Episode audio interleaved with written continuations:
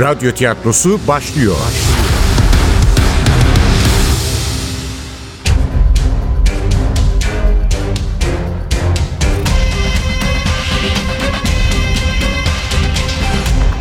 Sultanı Öldürmek 9. Bölüm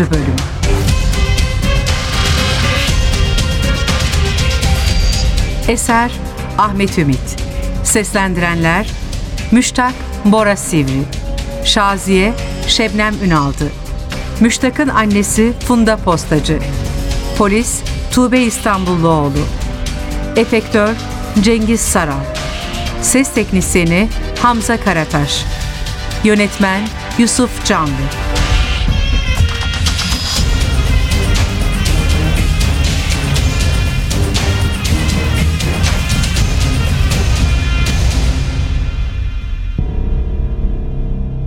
Bu evde anneannemden sonra en güzel su muhallebisini Şaziye yapardı. Bu evde mi dedim? Evet.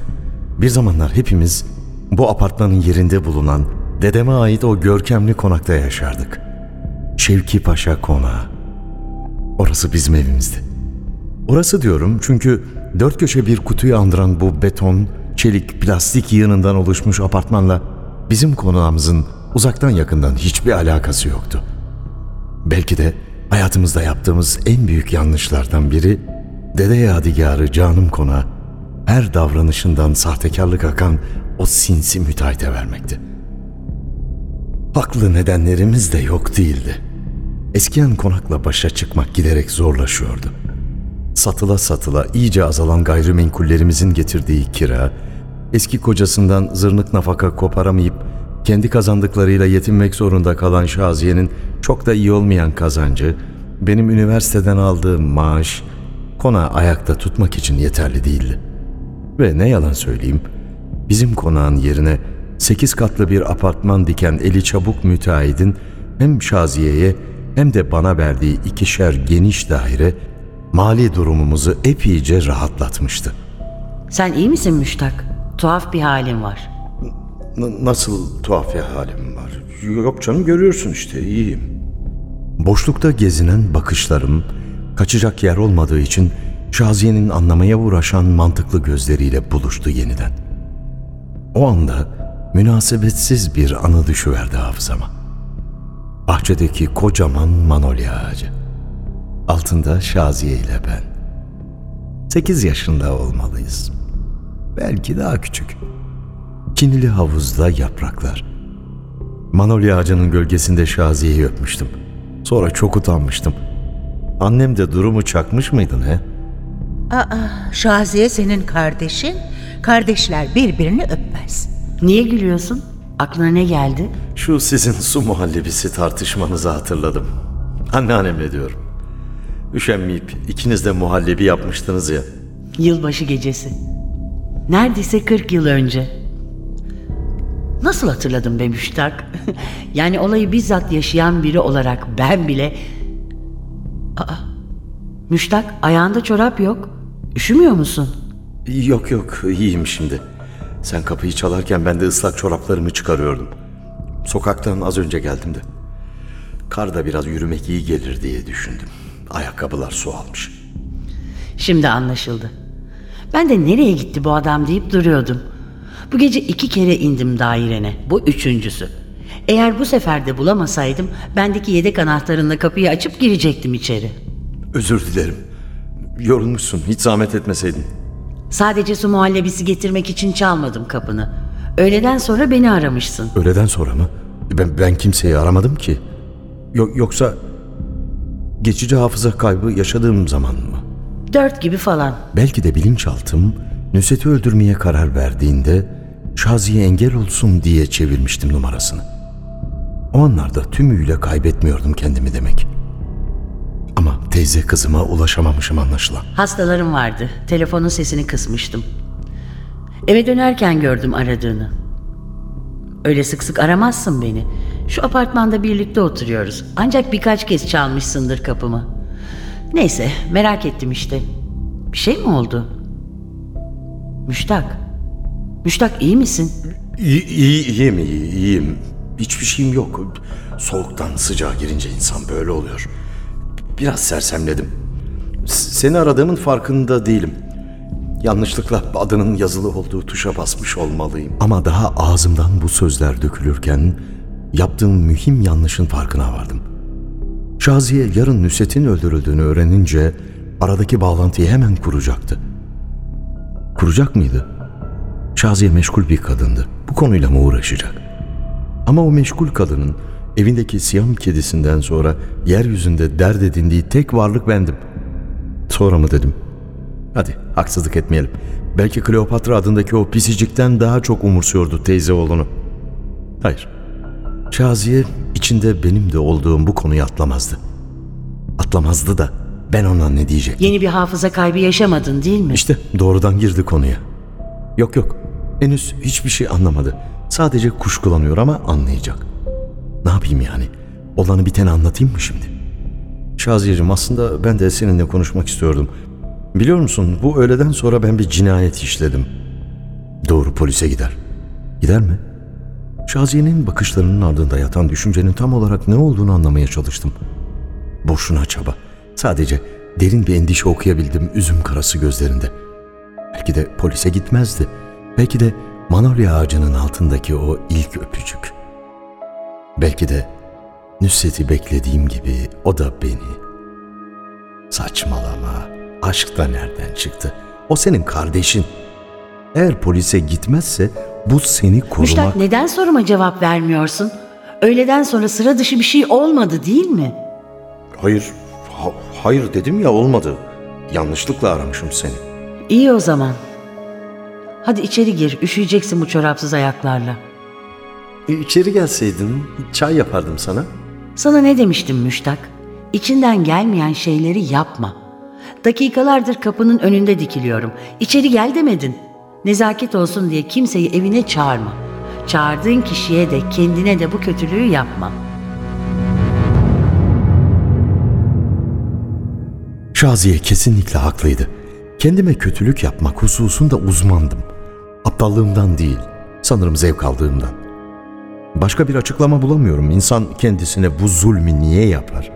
Demek ki hoşuma gidiyor. Ötekilere zarar vermek bahsine gelince çok istesem bile başaramadığım bir iştir. Tabii bu akşam Sahtiyan apartmanında olanları saymazsak. İşte yine geldik aynı noktaya. Şaziye'nin getirdiği su muhallebisi hala elimde hafifçe titriyorken yeniden merhaba Nusret, merhaba kabus, merhaba lanetler zinciri. Başka nasıl olacaktı? Cinayet işlemek az önce teyze kızına yaptığın gibi kalp kırmaya benzemez. Böyle bir yanlıştan özür dileyerek kurtulamazsın.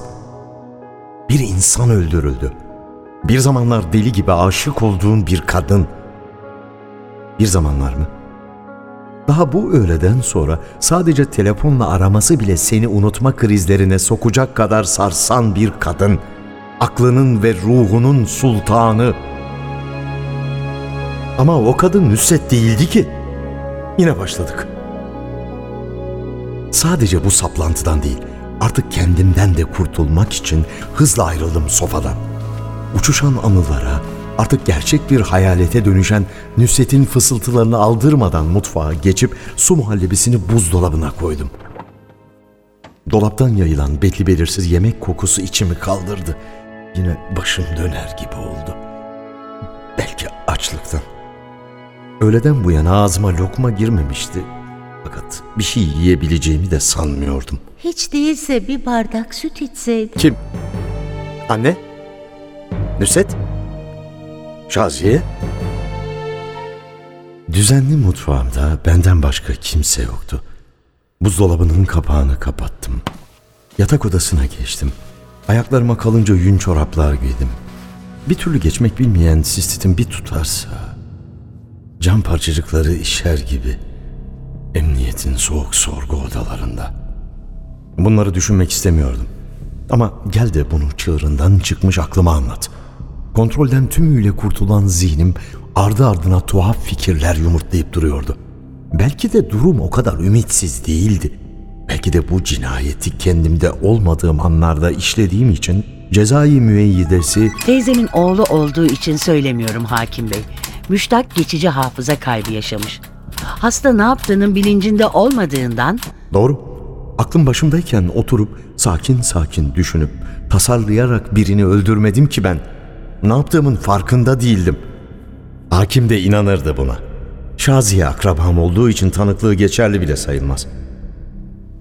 Ya Nusret'i ben öldürmediysem, ya denize attığım o cinayet aleti Nusret'e hediye ettiğim mektup açacağıysa, ta Amerikalardan buraya getirdiyse ya da ne bileyim o mektup açacağı hep evinde duruyorduysa.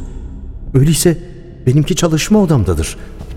O umutluğa koşturdum. Işığı yakıp masama yöneldim. Hayır, yoktu. Yoktu işte. Kendimi boş yere kandırıyordum.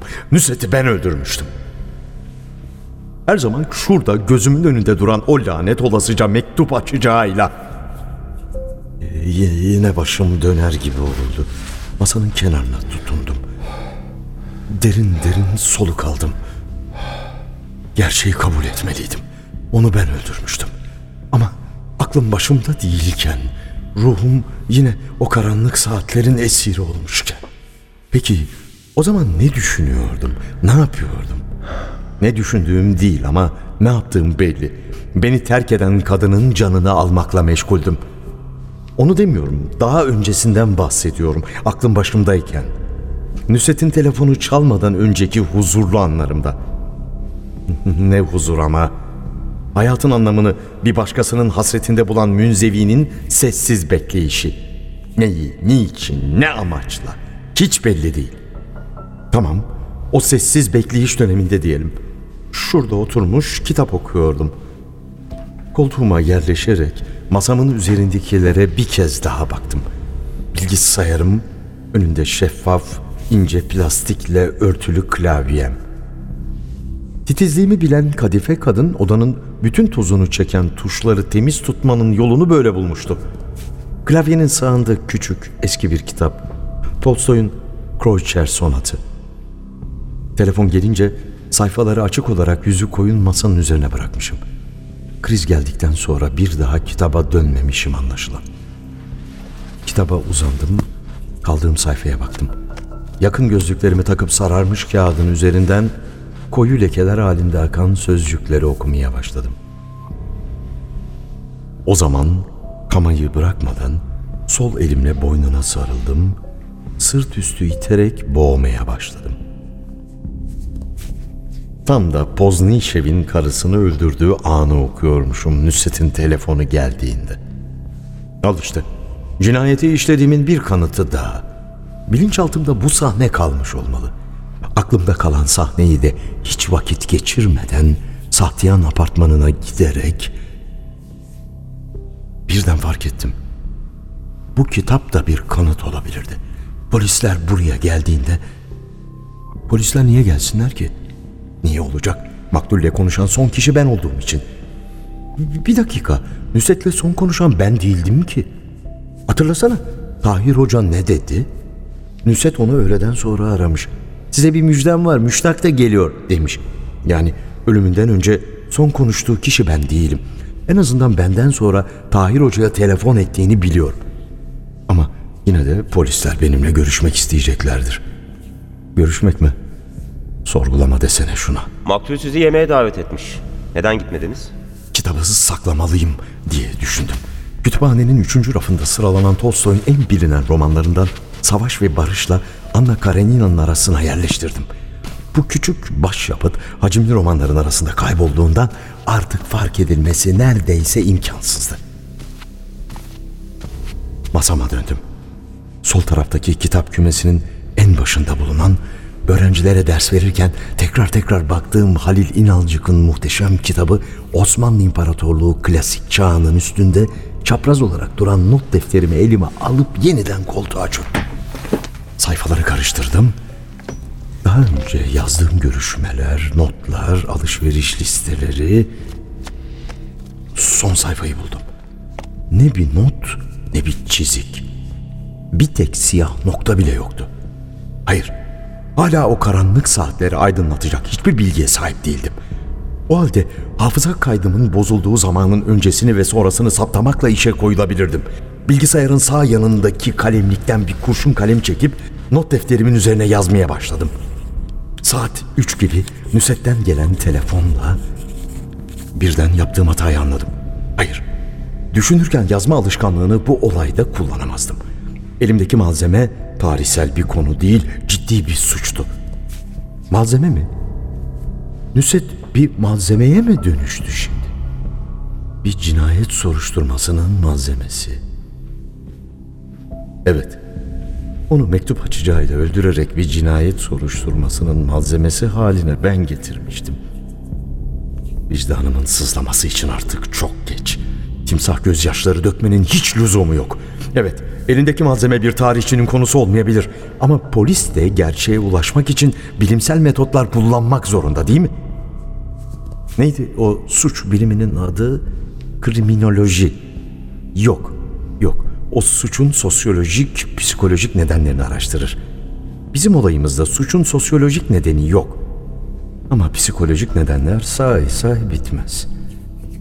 Saygın bir tarih profesörü olmasına rağmen ailesinden aldığı görgü ve terbiyenin günümüz dinamik toplumunun değer yargıları karşısında tutunamaması neticesinde sosyal hayatla uyum sağlayamayan Müştak Serhazin bu uyumsuzluğun nedeni ve sonucu olarak saplantılı bir aşkla bağlandığı Nusret Özgen'i Hayır, hayır bunlar belli zaten. Ben öteki suç biliminden söz ediyorum. Hani uygulamada kullanılan. Neydi yahu?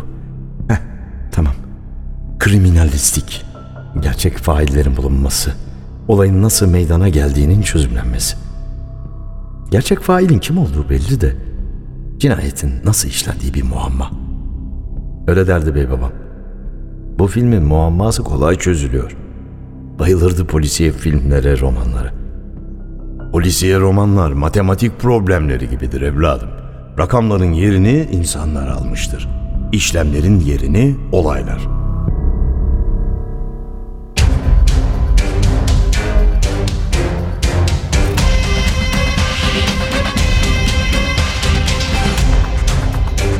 Sultanı öldürmek.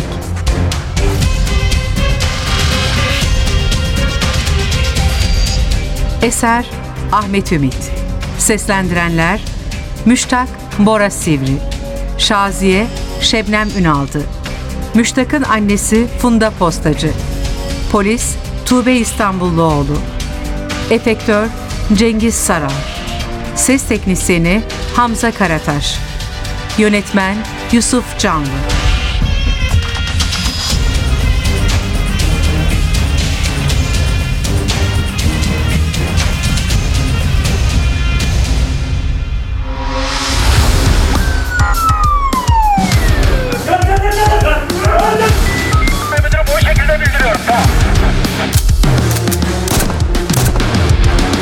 Radyo tiyatrosu sona erdi. Radyo tiyatrosu her cumartesi 11.30'da NTV Radyo'da. Kaçıranlar ve tekrar dinlemek isteyenler içinse ntvradio.com.tr'deki podcast sayfamızda.